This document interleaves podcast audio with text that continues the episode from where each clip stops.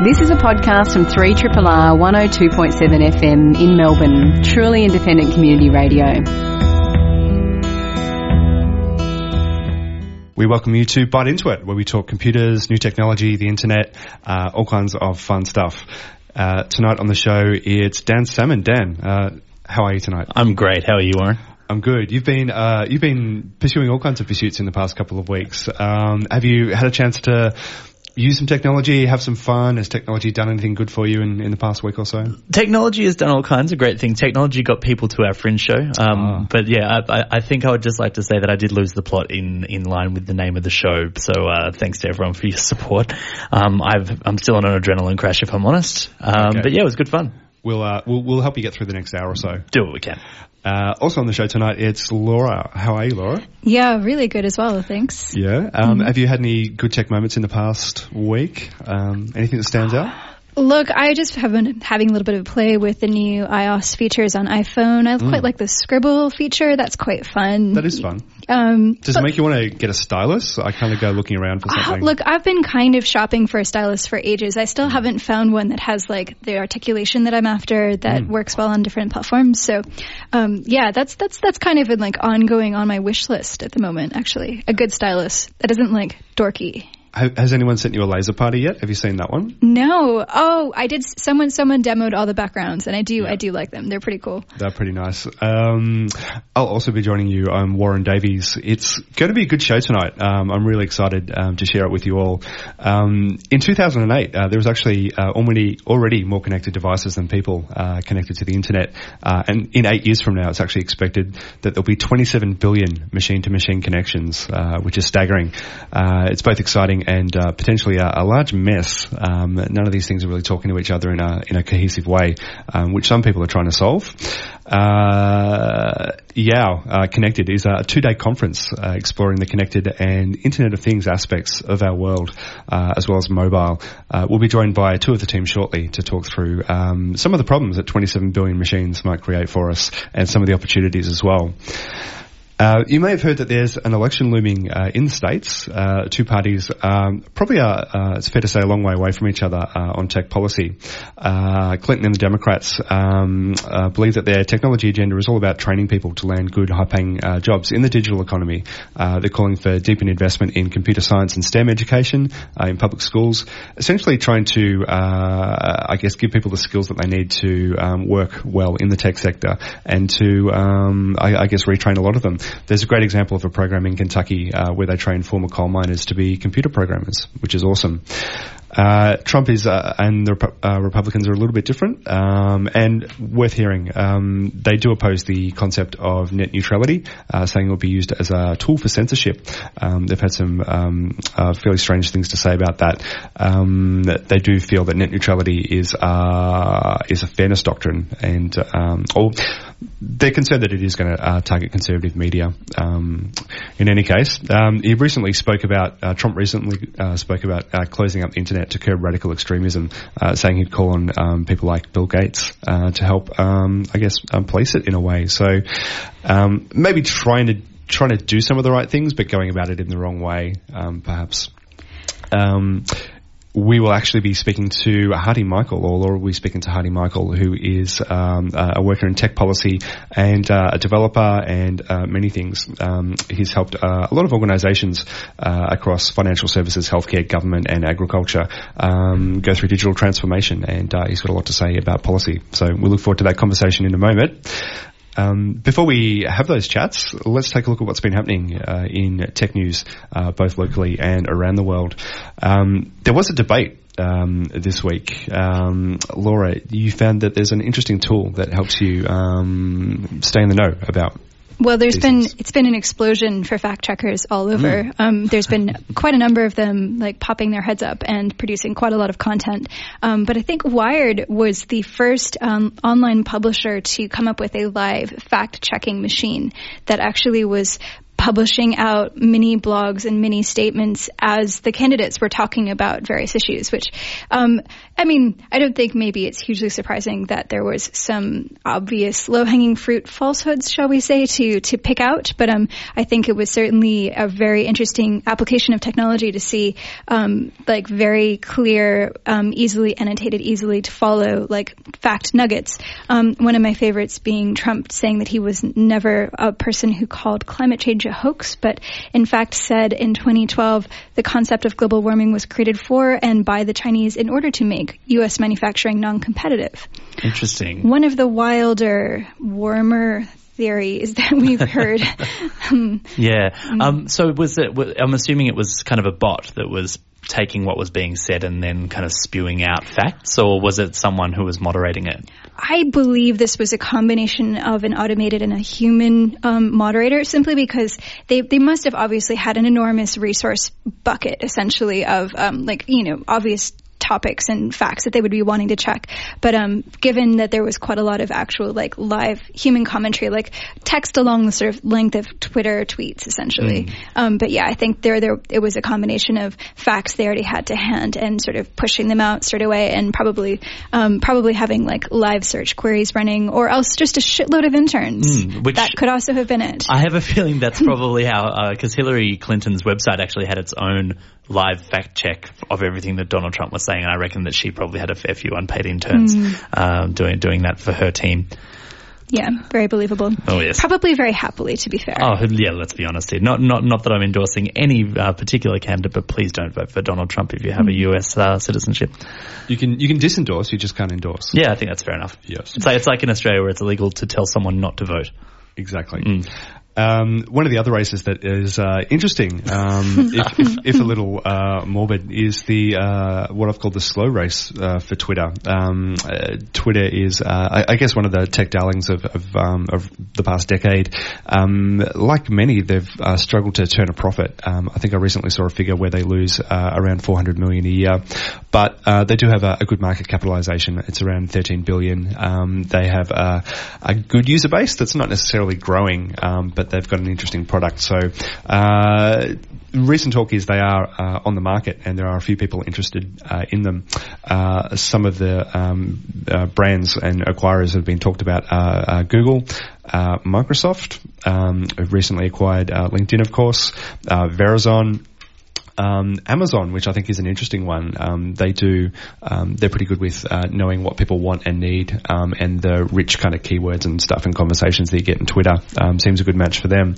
But um, also, uh, one of the little guys, Salesforce, is trying to have a go. they're worth about four billion in comparison. so they're. I like, you described them as a little guy. Yeah, they're they're. I, I recently met a lady at a conference who was like, I think head of UX or one of the UX leads at Salesforce, and she was telling me about the company and it's it's a lot bigger than anything we have here. Let's put it that way. yeah, well, yeah, it's kind of um, on on a, on a global scale or, or a universal scale, um, perhaps one of the little guys. But um, yeah, they would actually have to um, uh, have a partner um, in that mm. bid.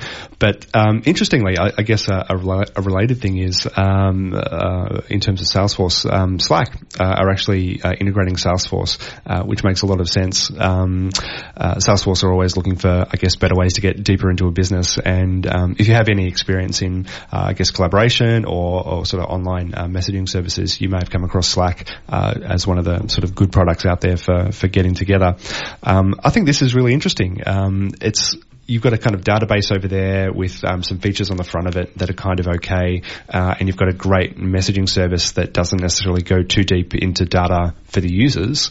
Um, so it seems to make a lot of sense there, especially mm-hmm. if you're, you know, there's nothing more frustrating than calling a utility or you know a place trying to retrieve a booking or do something like that, and you know maybe the Salesforce program they're using, or maybe they're just not very good at using it, um, and a lot of conversation between say agents and people on the phone uh, happens in something like Slack or Yammer or mm-hmm or, Mm-hmm. or Spark or something like that. So And I was going to say. I think a lot of customer complaints happen over Twitter as well. Yeah. I know that's it's a kind of a common um, escalation point. You know, Mm. you try emailing them, and if they don't respond to you within a day or two, you get on a um, Twitter and you essentially you name shame them. You go like, you know, company name Zed, please like let me know why I can't do the thing. Um, but it's actually really effective. It is one of the most effective sort of levers for customers to get responses from those people. So as a, as a customer service tool and like kind of facilitating that conversation, maybe making it a little bit less frictiony and a little bit more smooth and pleasant, I actually think it's a really good fit. Um, And certainly, um, I mean, the, the the question of valuation and the question of like how much they're going to grow has obviously been a sticky one for them for a while now. But um, there's obviously this enormous engaged user base, and you know you can't poo-poo that, right? Like there's clearly still a huge value in Twitter. Yeah. So um, yeah, it could be uh, it could be a good way to um, to, to sort of help them grow and, and find their um, their next sort of growth spurt, um, as it were. Um, another thing that's interesting uh, is travel to Mars. Always, we're, we're always on the, the Mars tip. Speaking of, of races, the, the race to space um, is still going, and it's being led by none other than Mr. Elon Musk. Um, of, course. it is, because uh, he's the only person or entity with enough money to be talking about this kind of stuff. He has, um, at the International Astronomical Conference in the last few days, uh, said that he has got a plan for uh, uh, the human race to properly migrate to Mars. I can see a lot of Kombis heading up the highway to that conference. with Yeah. stickers on the back. It's a great name. it's an interesting idea. He's um he's described it as um a kind of like Battlestar Galactica in that um all of the kind of ships will be going en masse as some kind of A fleet. a fleet of ships. Um, it, it, there's been um, a whole lot of detail that I, I won't go into too much detail about it, but essentially um, he has said that what will happen is that rockets will holding people will fly will be shot up and will be put into orbit around Earth. At which point, um, a the the original ship will return to Earth, pick up a whole lot of fuel, and then go back up into space, refuel the rockets that are currently in orbit, and then when the time is right, they will all exit orbit and head towards Mars. Um, there's there's talk that it will only cost hundred thousand US dollars uh, for a person to relocate to Mars. Um, I can't imagine that that's going to be particularly um, real, and mobile, but it's it's a nice idea. I don't know. Do you guys want to go to Mars? No, I'm not really that keen. the I- weather doesn't look that good. I look. I want other people to go so I can see what it's like. Totally. I'd, I- I'd be interested in seeing if we could like do terraforming on Mars. You know, create an ecosystem. Yeah. Once we've got breathable air on Mars, that's where I, that's when I'm keen on going. Exactly. It's Yeah. like seven second wave. You wait for like the second release of the software so that you know the bugs have been fixed. just wait for all the people over there to die or mm. get it right, and then we'll follow you up. You guys go ahead. You guys go ahead. We'll be mm. right behind you. Uh, one thing you might be wearing on your trip to Mars is a set of specs. Um, and what would you be doing with your set of specs, Laura, if, if you were heading to Mars? Well, you would definitely be taking a ton of video and probably trying to live stream it back to Earth to tell people how freaking cool you were. Um, Specs is a Snapchat, um, like, um, piece of hardware slash faceware. Like it is a new type of Sunny essentially that people can use to take video of varying lengths and basically stream it directly to Snapchat, which is also being renamed Snap. Oh God. Um, I, I don't quite see the value of that, but anyway, that to the side. Um, it's funny. They're they're they're clearly sort of moving into this Google Glass territory. Um, they're but they want to bring the price point way down. They've obviously tried to take some learnings from the failings of Google Glass. Like you can see that they've done a lot of work in the industrial design of the product. Um, I'm not sure I still like it. Like it kind of has a little Ray Ban feel to it. I don't know. What do you guys think? I'm honest. To be honest, I haven't actually seen images. I'm just trying to look it up now. Well, Warren, you go ahead. Um, yeah, they, they, they do look nice. They kind of they got that kind of Persol kind of Ray Ban thing going on. Yeah, um, exactly. um, they're not Oh, they're not as obtrusive. Um, one of the things that didn't work for glass was the, the scarcity. They couldn't make enough of them and they were too expensive. Hmm. Um, and you couldn't kind of pass them off as fashion. Whereas these, no one would necessarily know unless they knew what you were wearing, that you were actually streaming video and, and what have you. And, that, and that's the best way to take sneaky videos of anyone. yeah, well, if you want to, if you want to just like you know creep on your friends or something like that, or you know document that party. I mean, the the, the, the good thing is you, you don't have to stop what you're doing and take out a piece of plastic from your your pocket and you know get everybody together and so forth. So it, it is that kind of like seamless. You know, if you can blink or or touch the frame or something like that, off it goes. But um, yeah, 130 bucks, um, give or take. It is. I think it's intended to have a sort of light indicator that shows you that the video is happening as well. So it's it's it's doing the opposite of glass again of being super obvious that there's actually some recording happening. Um, so if you have to touch it with your fingers at the top of the of the actual glass and at the same time see the light coming on, I think I think the one thing that they did realize with Google Glass is that most people were really creeped out by the idea of people maybe f- taking photos or videoing them without any kind of visible outward signaling. Mm. Tricky. Uh, we do love a conference in Melbourne. Uh, we do love to get together and talk about stuff, um, especially if we get to stop at the end and have a drink and finally have a chat to each other um, out from behind the computer screens that occupy our lives. Um, one of the most interesting conferences that happens uh, each year is YOW. Um, they do uh, a lot of different events during the year, but YOW Connected uh, is starting in Melbourne uh, next week. Uh, and we are now joined in studio by Giovanni and on the phone in Sydney uh, with Patrick. Um, guys, thanks for joining us tonight. Pleasure. Thanks for having us. Uh, so YOW is uh, it's almost like a series, really, isn't it? It's not just the, the one conference in Melbourne. Um, what's the one thing that ties the, the whole thing together? Um, Patrick, what's what's your point of view on that? Well, YOW is a whole heap of, I guess, events that are all they've all got little sorts of different focuses. Um, but the one that's coming up next week is YOW Connected, which is my personal favorite one. Um, it's a range of speakers. I think this time is about 34, and they all come together to share their experiences in mobile development, Internet of Things, and just emerging technology trends overall. Um, and so the reason I like it the most um, is that with all the YOW events, it's really cool because it kind of encourages the tech community and all the developers to kind of share their knowledge around, um, which I like because it stops people from reinventing the wheel every time. You know, when one person goes off and learns something, it's better for them to tell everybody else so that then we don't have to do what they did. We just jump off from that point and continue doing cool stuff. So that's kind of where I see all of the YOW events. That's kind of what they have in common. But yeah, YOW Connected is the next one. And then in December, there's a whole bunch um, three different cities where YOW's signature conference comes up, the YOW 2016 conference. So Giovanni was um, was last year where I believe you met Patrick. Was that your first involvement in YOW, or have you been doing it for a bit, bit no, longer? No, it, it, was. It was my um, first attendance at YOW, my first attendance as a speaker as well. And like, yeah, I just bumped into Patrick and like we just started chatting about all things connected. And what was what was your talk last year? Um, well, my talk last year was about uh, functor, applicative, and monad, which are advanced, fun- uh, kind of advanced functional programming topics in a new programming language that Apple introduced um, three years ago, more or less, called Swift. Okay. So, um, yep, it was just a lot of live coding on stage. Was there a lot of people there who wrote in Swift, and did you did you kind of like find your people there? And well, the cool thing about all the YOW conferences is that there's al- always a variety of people. So like it's not just focused to only one type of um, software developer or like tech enthusiast. Is um, like um, any kind of developer can join. So the cool thing about YOW Connected here in Melbourne is that it brings together iOS developers, Android developers, um, mobile developers for the Windows platform, and any kind of other developers. So like, yeah, there was a bit of Swift iOS developers, but it was kind of wide and variety.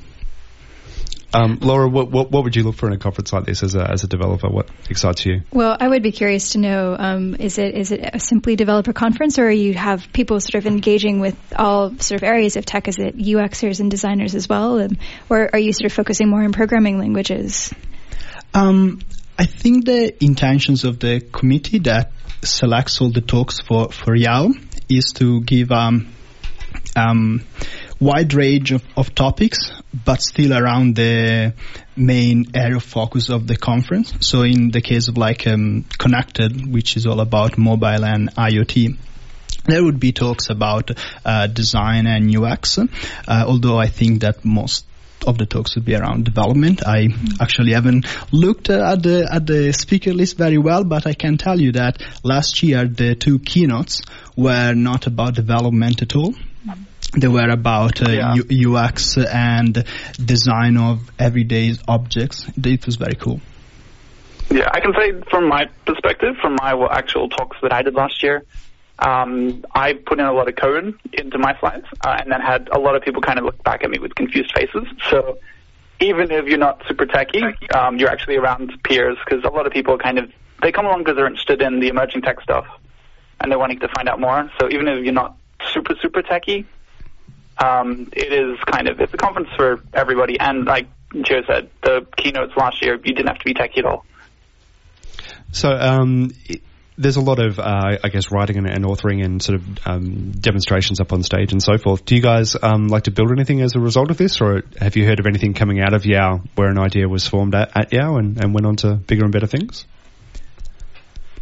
I haven't heard of anything like spinning up. Oh, here's the new great app idea from sure. from YOW.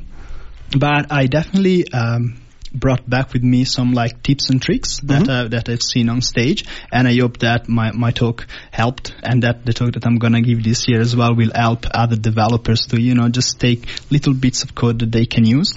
Uh, what I definitely know is that it's a great place to uh, make new connection. Yeah, Mm-hmm. connected, you can make new connections I see what you did there. Yeah.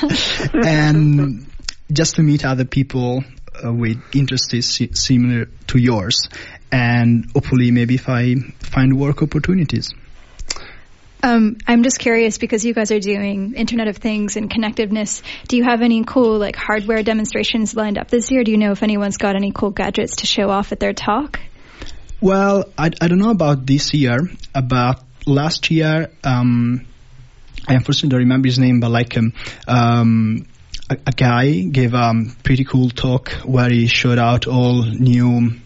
They weren't really prototypes, or but they were just the bleeding edge of all the gizmos that he had for and. He was working for, for SAP, SAP, and they were doing a lot of like um, research work ala- around Australia and the world. So he showed this software that they built. Um, he actually mentioned Google Glass before and said like people are freaked out that you are filming them. And he was like, yeah, that's true, but like uh, parcels on the other end, they don't get freaked out if you look at them with the Google Glass. And so they built this uh, tracking software for big warehouses where the employee would just wear Google glasses, which would give them direction to all the racks and shelves.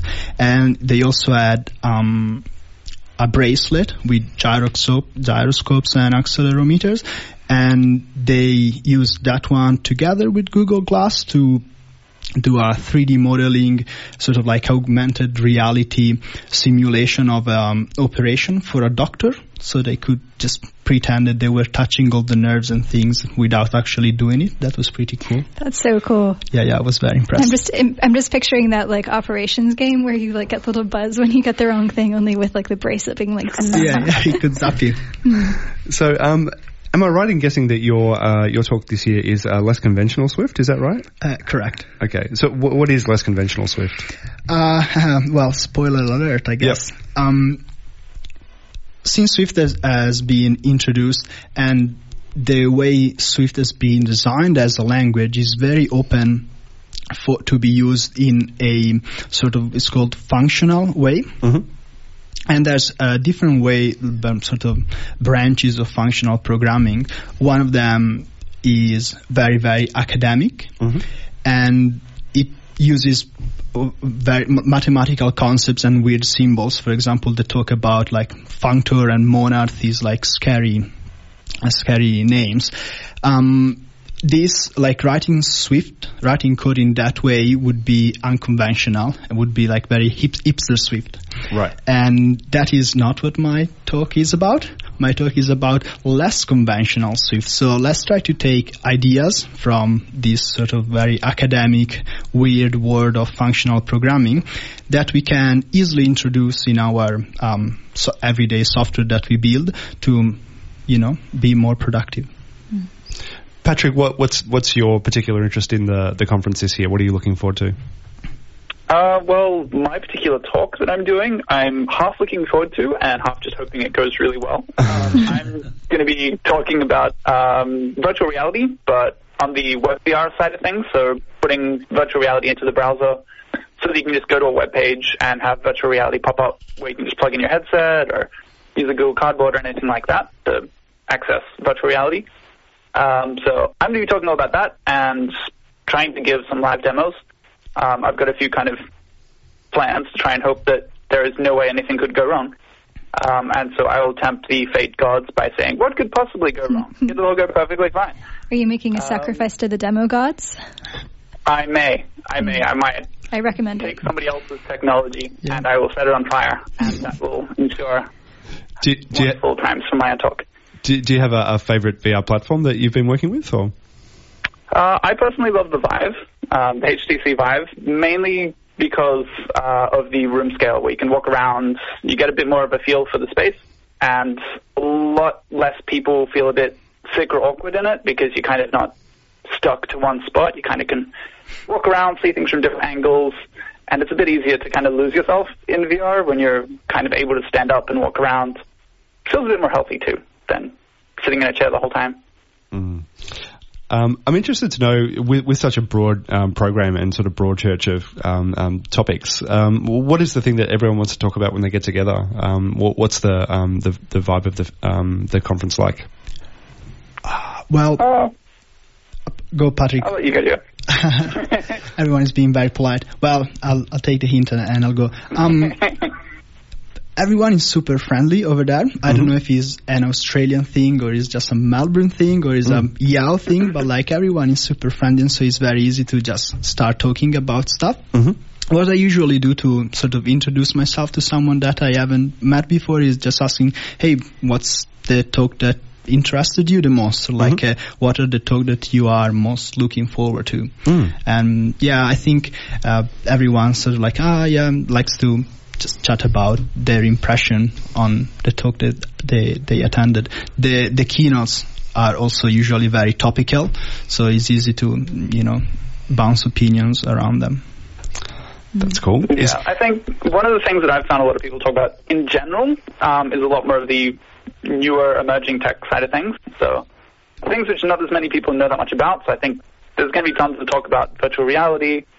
Um, last year, especially, there was a big talk um, that was from Josh, Josh Clark about changing of interfaces and how we're moving away from mobile phones and staring at our screens to trying to, you know, move interfaces into the real world where, you know, you look forward, the sort of thing that Google Glass was trying to be, but how we're going to kind of do that, but in a better way, which people actually adopt. So I think if you're talking to people in general, you're going to start talking about all that stuff. Virtual reality, artificial intelligence, um, really kind of cutting edge mobile stuff. So things like the um, Google's whole Project Tango stuff and having kind of the ability to sense a room and kind of see depth and all that sort of thing. So all the new stuff is the fun stuff you get to chat about with people because they're usually pretty keen on that. Um, so, do either of you guys have um, any particular tips for, for the first time of getting along to a, a YOW conference in Melbourne? What what would be your advice? I've got some pretty simple tips, which kind of work with every conference.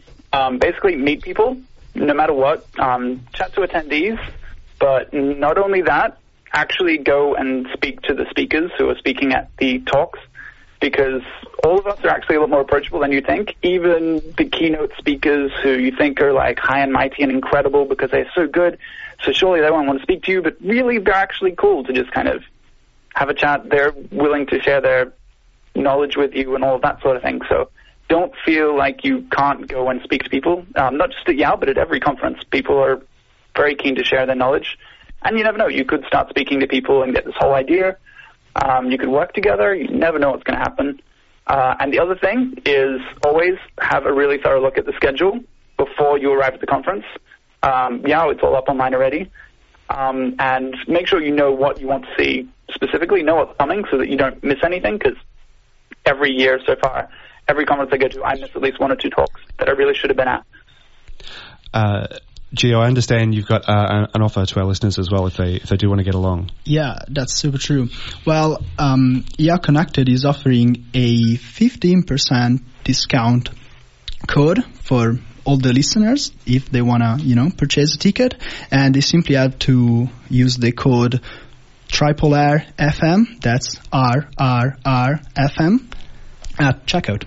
And uh, you can get that at uh, connected.yowconference.com.au uh, where all the stuff is. Um, guys, it sounds like a, a super fun time. Um, it's a great time of year to be out um, and chatting to other developers and um, designers and UX people and everyone who works in this industry. So we hope it's a, a great time.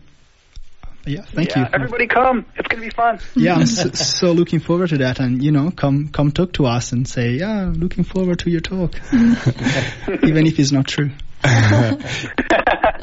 Uh, we have had a, a, wealth of good conversations from Web Directions. Um, Laura um, caught up with pretty much every um, knowledgeable and, and, worthwhile person um, at the event. Um, she stayed up for three days straight. I, I did stay up pretty late, to be fair. well past your bedtime. Mm. Um, and uh, we're, we're going to have a chat with uh, another person now. Um, who yeah. speaking to? Yeah, so um, I had to catch up with this guy called Hadi Michael, who's um, he's a developer. He's actually gone back to, or he's gone over to England to do some learning about technology policy and how the intersection between government policy and tech actually affects our lives. Um, and he was a, he was a really interesting guy. He's very very like um, like clearly a proficient and excellent um, developer in his own right, and had been working as a consultant at Deloitte for a while, but had had a lot of thoughts about these bigger issues of how um, technology policy affects us. And um, if you're not sure what that means, just think about what happened with the census, and that should give you an idea of why um, technology policy is actually really important in our daily lives.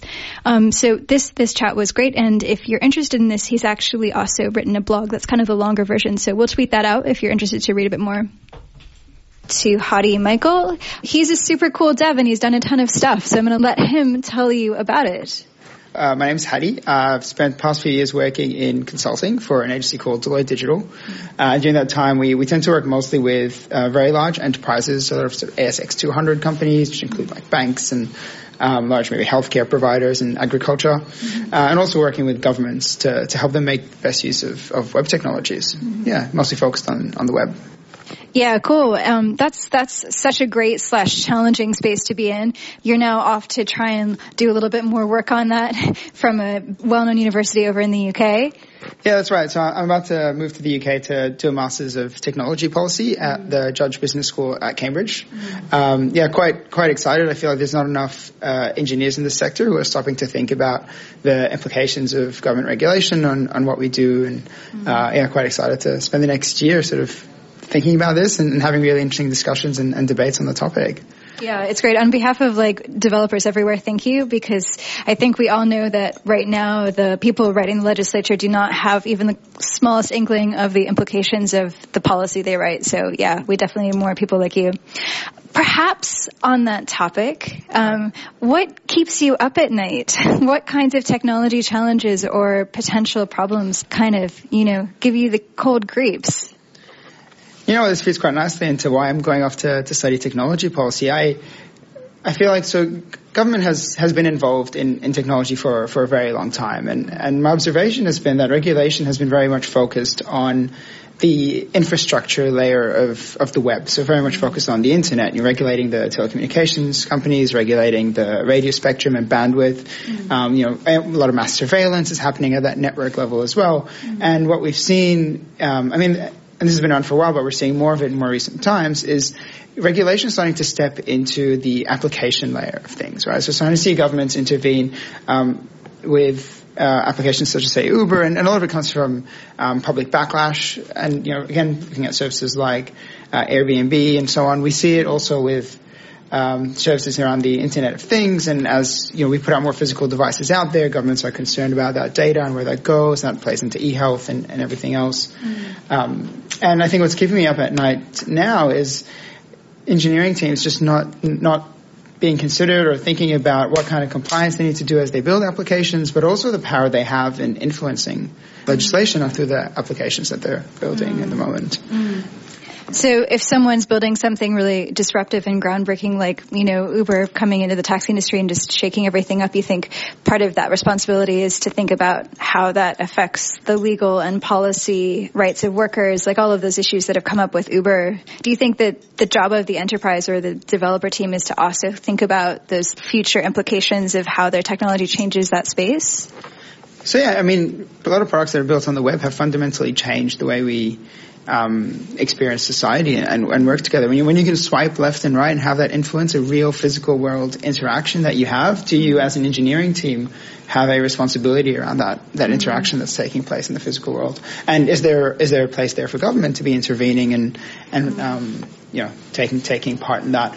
So, I mean, obviously I don't know too much about, um, I can't really comment on Uber per se, but it's, it's, I think there's definitely a role if you if you're building products that you think could come um, under government regulation or anything that might change the way society interacts with one another, you kind of have this responsibility to be thinking about that kind of stuff. Mm. So the ethics of tech beyond like the pure market forces, hey? Yeah, right. So it's it's funny. I was having, having a conversation with um, some colleagues at Deloitte who are really into design, mm. and they've been thinking a lot about sort of the responsibilities of designers mm. and the, the moral responsibilities that designers have when when they you know design new experiences for people. You know, you've got um, the younger generation who's growing up in a world that haven't known anything but the existence of iPads and of, of digital interaction and digital experience. So as a designer designing, you're working that human computer interaction space and designing experiences for it, do you have a moral responsibility or obligation there to to think about that that experience and mm. the impact mm. it can have? And also the impacts of designing bad experience or dark patterns in or any any kind of like non-optimal outcomes that that might be like benefiting your bottom line but aren't necessarily great for the end user. And and you see that right. So um, a good example here is to look at sort of cookie regulation in the EU, right? So EU passed this regulation um, almost a decade ago now, saying you know if, if, you're going to use cookies and protection of data privacy, you need to notify your users, and that's why we see a lot of banners coming from European websites.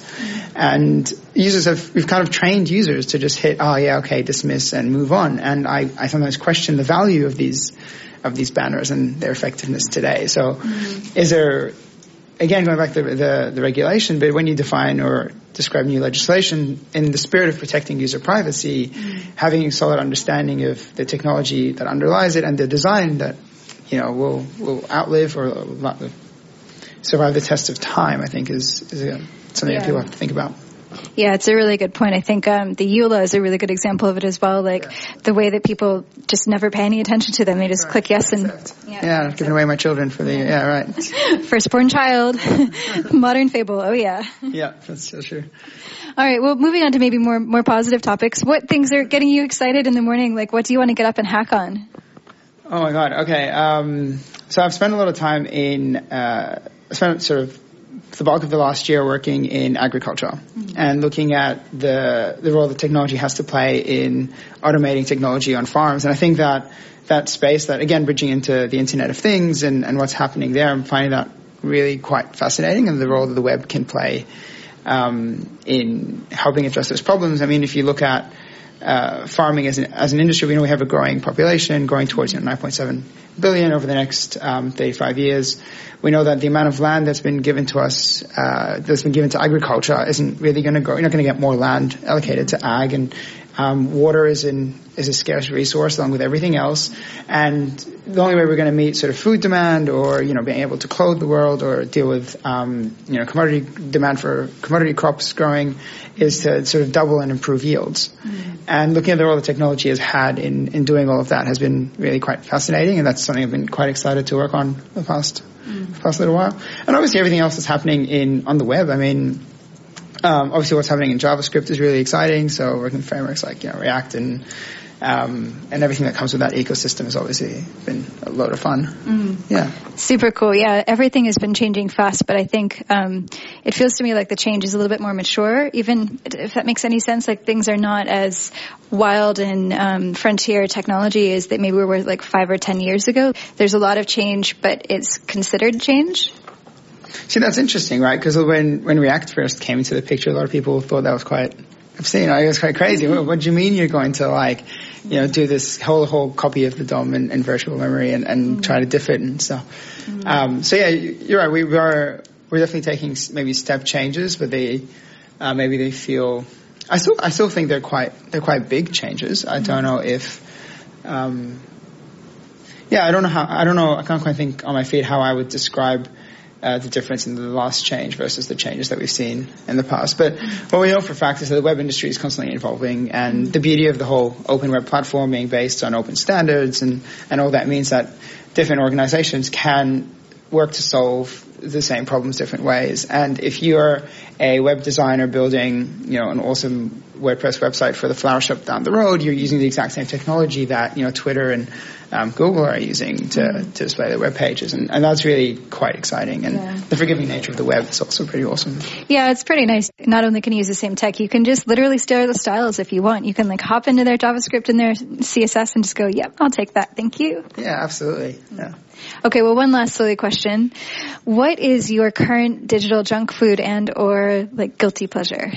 Okay, wow. Um, I guess Twitter is the obvious one, right? Spending way too much time on Twitter. Uh, I have been um, so listening to a lot of podcasts, so maybe doing like a couple of hours, a couple of hours of podcasts a day. Mm-hmm. And um, now that sort of I'm in between, sort of leaving Deloitte and, and making the move overseas, um, I've like downloaded hours and hours and hours of podcasts. So I'll be definitely going through a lot of those. Yeah. Good travel entertainment, like.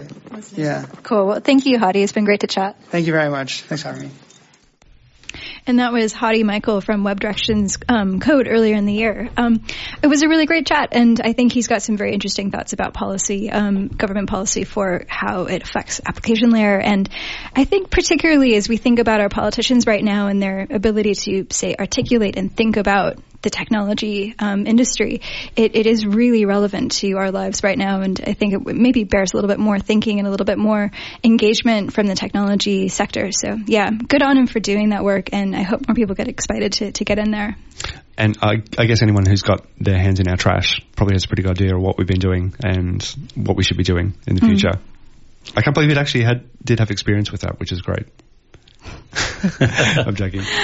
Oh, garbage, garbage collection. Yes, it is 7:49 on Byte Into It, and we are now going to think about some interesting things coming up for the rest of the week. Well, yeah, we're going to pay a Bill first, and then we're going to talk about what's coming up. Um, there's just a few minutes left in the show, um, but we did want to talk about um, a few things that are going on. If you caught Breakfasters yesterday, we were talking about um, um, machine learning, artificial intelligence, robotics, and, and ethics. Um, and driverless cars did come up. Um, one of the interesting um, things that came up was there have been, uh, I think, in the Google um, Google X project and, and, driverless cars, there there's been 14 incidents. And I mean, whatever you think about them and the parent company, they are doing their best to be transparent with how this project is going. there's been 14 incidents. Inter- interestingly, none of them have involved um, the autonomous driving program. It's either been when the manual driver has taken over and driven it, or people have been running into the back of them. Mm-hmm. Um, which is interesting. You, um, can you describe incidents a little more? Uh, so they've mostly been uh, rear enders, so mm. um, uh, sort of fender benders, mm-hmm. really. So I don't think there have been collisions with pedestrians or bicycles. It's only been other cars mm. um, so far. So the solution is more self-driving cars, not fewer. Yeah. Mm. So um, there was an interesting quote from Elon Musk about um, uh, lawmakers being asked to dev- um, discuss whether we should actually be allowed to drive anymore mm. as a as a conversation. I saw that. Yeah, that was interesting. Look, I mean, I, I think I've seen a fair few bad drivers in the time and maybe had a thought that's not dissimilar from why are you on the road. Um, mm. Certainly, we don't do a good job of um, reassessing people's skill set and ability to drive over yeah. time. Um, but but yeah, like it is it's a very interesting future to contemplate. Like, why would you even drive? But you have things to do that for you. You have um, machines and computers to do that for you. And why would you do that? It adds risk. It'd be interesting if you had like an old program in your car and you were driving in like a 1970s way. So you know, oh look at that old program. It should be retired. Like driving a Monaro down the road at like 150. You know. Um, I think it'd be interesting to see, and I don't want to foreshadow this or, or get anyone down, but like it's it will happen that at some point there will be an accident involving a driverless car where someone is seriously injured or killed. Hmm. And is that gonna? That's already happened. Yeah, like so it hasn't stopped anyone in its tracks in terms um, of in terms of uptake or anything like that. Well, I mean, I, I, think you guys probably heard about the Tesla accident where the car failed mm. to see the truck that was right in front of it because it in was basically yeah, it was almost indistinguishable from the color of the sky. But also, neither did the driver. And I think importantly with these betas, like they they can take back control at any time if they need to. Um, but certainly, um, from all accounts, the guy who was driving that car was a big Tesla fan and knew the risks that he was was taking being a beta tester and, you know, was sort of like, hey, rah rah technology and maybe wouldn't have wanted it to stop. Mm. Um, suffered for his art. Suffered for his art. Well, his technology his art. Technology art. Oh, technology is art. Let's let's be real about it. Mm-hmm. If uh, if you're interested in this topic, uh, there is a, uh, a symposium, uh, driverless cars and road safety. Uh, what will this mean for you? Um, at the Melbourne Exhibition Centre, it is coming up in a couple of weeks, uh, Wednesday the 12th of October. Um, you will be able to catch the start of the symposium before you tune in to Byte Into It. Um, interesting, yeah. It's uh, obviously no longer science fiction, uh, something that um, we all will have to deal with um, uh, in our lifetime. Uh, there's some great panelists um, from Australia and overseas, um, a number of journalists as well. Um, that is on uh, six six till seven thirty p.m. Mm. at the ex- exhibition centre. Free entry. Um, mm. and you can um, obviously catch public transport or get your driverless car down there. Mm. For sure. Uh, Code Club Australia is the network of volunteers and educators getting kids coding. And uh, thanks to the Telstra Foundation, they're putting on a free professional development for educators and teachers who are keen on getting their students coding in the classroom. It's uh, proudly supported by ACMI's Screen It 2016. Um, if you're interested in uh, getting down and uh, learning how to teach some coding to uh, your your young charges, um, Monday the 14th 14th of November is when it's at, um, 9.30 till 3.30. So it is a full day at ACMI in Federation Square. We'll tweet out links to uh, get yourself registered. Can't recommend this strongly enough. This is this is the literacy of the future. People like, mm. please, teachers get excited about teaching young people code, and please, parents get excited about teaching your your children code. Like it's the, the, the, most valuable skill you can give them. Mm. I was at a restaurant yesterday on, on a similar topic. This little kid walked in with his parents. He was wearing like a coding camp T-shirt. I was like, "You mm-hmm. go, kid! We mm-hmm. love you." Mm-hmm. But yeah, definitely get involved. You are the future. Um, there's one more event that I actually want to shout out to, which I forgot to pop in, which is um, at Readings Carlton next Wednesday. There's an event from an author called Tim Dunlop who wrote a book. He's a Melbourne guy, and he wrote a book called Why the Future is Workless. And it is about what happens after AI and automation takes over 90% of the blue collar jobs, mm. which, you know, some futurists predict in the next something, I think, around 15 to 20 years. Mm-hmm. Um, so he, it's, it's a really interesting book, and he's a really, really fascinating author as well as I think, developer.